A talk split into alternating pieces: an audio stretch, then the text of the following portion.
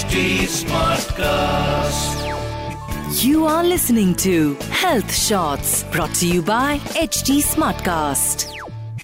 Life में जैसे negativity बढ़ जाए तो लाइफ अनहैप्पी हो जाती है वैसे ही बॉडी में अगर एसिडिटी बढ़ जाए तो आपकी हेल्थ अनहैप्पी हो जाती है हाय मैं हूँ Pooja and you are listening to healthy Zindagi podcast with me शादी का season is on with a bang और ऐसे में ऑन हो जाती है आपकी हेल्थ को इग्नोर करने की आदत भी, जिसे आप इंजॉयमेंट के बीच नोटिस भी नहीं करते हैं, बल्कि बाद में लंबे समय तक पछताते हैं। वेल इस बार ऐसा ना हो, इसीलिए हम लेकर आए हैं एक special podcast let me tell you ये वीक है GERD awareness week GERD is also known as acid reflux और शादी सीज़न में ये एसिड रिफ्लक्स की प्रॉब्लम ना बहुत बढ़ जाती है। सबसे पहले तो जिन्हें एसिड रिफ्लक्स या गर्ड के बारे में नहीं पता, उन्हें बता दूँ कि acid reflux is a digestive disease in which stomach acid irritates the food pipeline acid reflux की प्रॉब्लम आजकल काफ़ी बढ़ गई है। फिर चाहे बच्चे हों अडल्ट हो या फिर ओल्ड एज पीपल ये प्रॉब्लम किसी को भी हो सकती है। मोस्टली एसिड रिफ्लक्स तब होता है जब आपके खाने पीने का रूटीन बिगड़ जाता है और शादी सीज़न में ये बहुत होता है। कभी बिना वक्त खाना खाना, कभी सारा दिन खाली पेट रहना। तो कभी खाना खाते ही सो जाना। इन सब हरकतों से एसिड रिफ्लक्स होता है, जिसकी वजह से खाना बार बार गले तक आने लगता है। और कई बार जब सिचुएशन सीरियस हो जाती है तो इनडिजेशन होने के चांसेस भी बढ़ जाते हैं। अब आप सोचेंगे कि घर में शादी का माहौल है तो ऐसे में इस पर हम ध्यान कैसे दें और कैसे बचें? तो सिंपल सा फंडा है। छोटे छोटे ब्रेक में थोड़ा थोड़ा ही खाइए।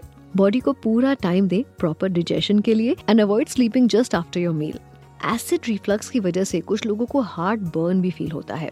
यानी a pain that feels like something is burning in your chest and that happens when your stomach can not handle a particular food see ये सब एसिड रिफ्लक्स की वजह से होता है।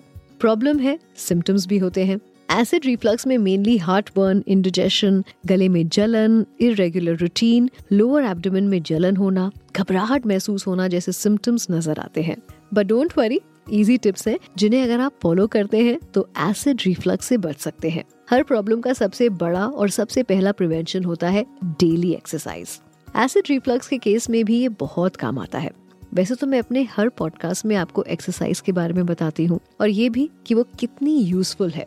बट एसिड रिफ्लक्स के केस में ये किसी मैजिक से कम नहीं होता है।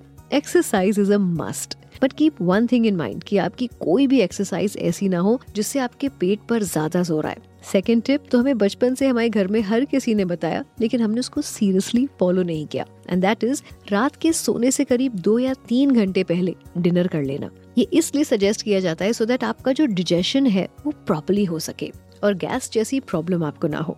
थर्ड टिप इज़ की हो सके तो बहुत ज़्यादा टाइट कपड़े ना पहने। Quit smoking and consumption of liquor meals ऐसी लें जिसमें मसाला कम हो। ज़्यादा चटपटा खाने से ना आपको जलन महसूस हो सकती है। जब आपको जलन या एसिडिटी फील हो तो आप एक कप ठंडा दूध कंज्यूम कर सकते हैं। बाकी मेरी इन टिप्स को फॉलो करिए और देखिएगा आपको एसिड रिफ्लक्स बिल्कुल तंग नहीं करेगा।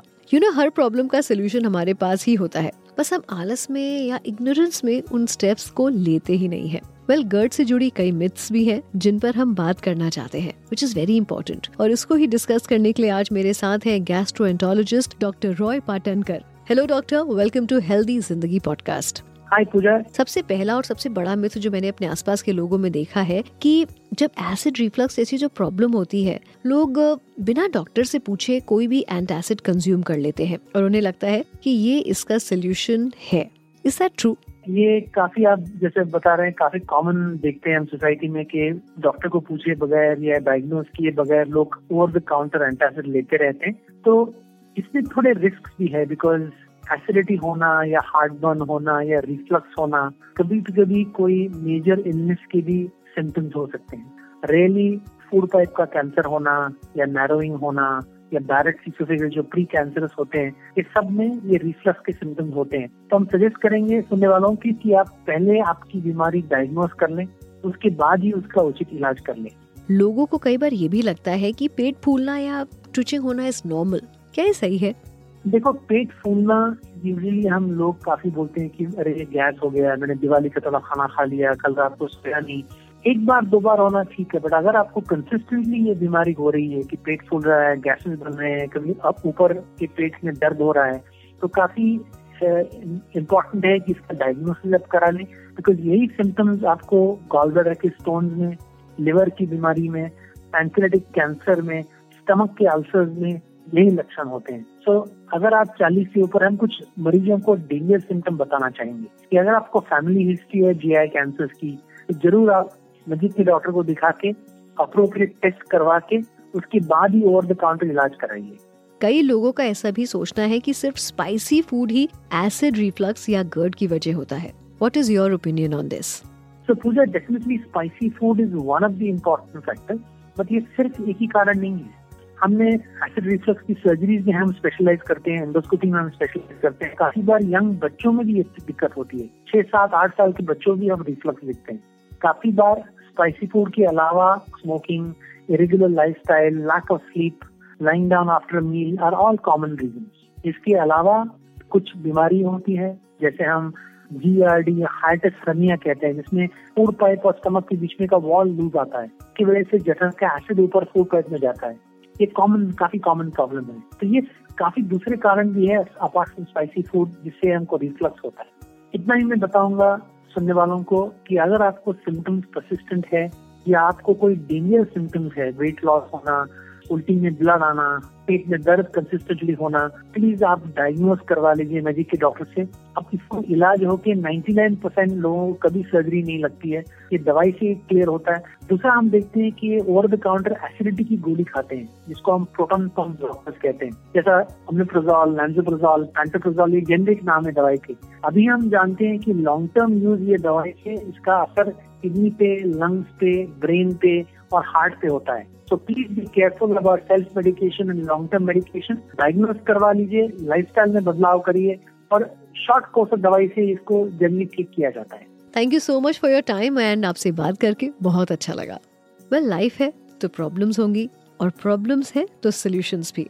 बस थोड़ा सा अपनी हेल्थ की तरफ़ आपको ध्यान देने की ज़रूरत है। And you are free from unwanted health problems We will meet next week. Till then, uh, stay connected to HT Health Shots and uh, keep tuning into Healthy Zindagi podcast with me, Pooja.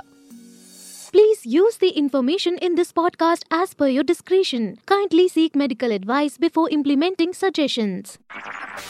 You were listening to Health Shots brought to you by HT Smartcast. HT Smartcast.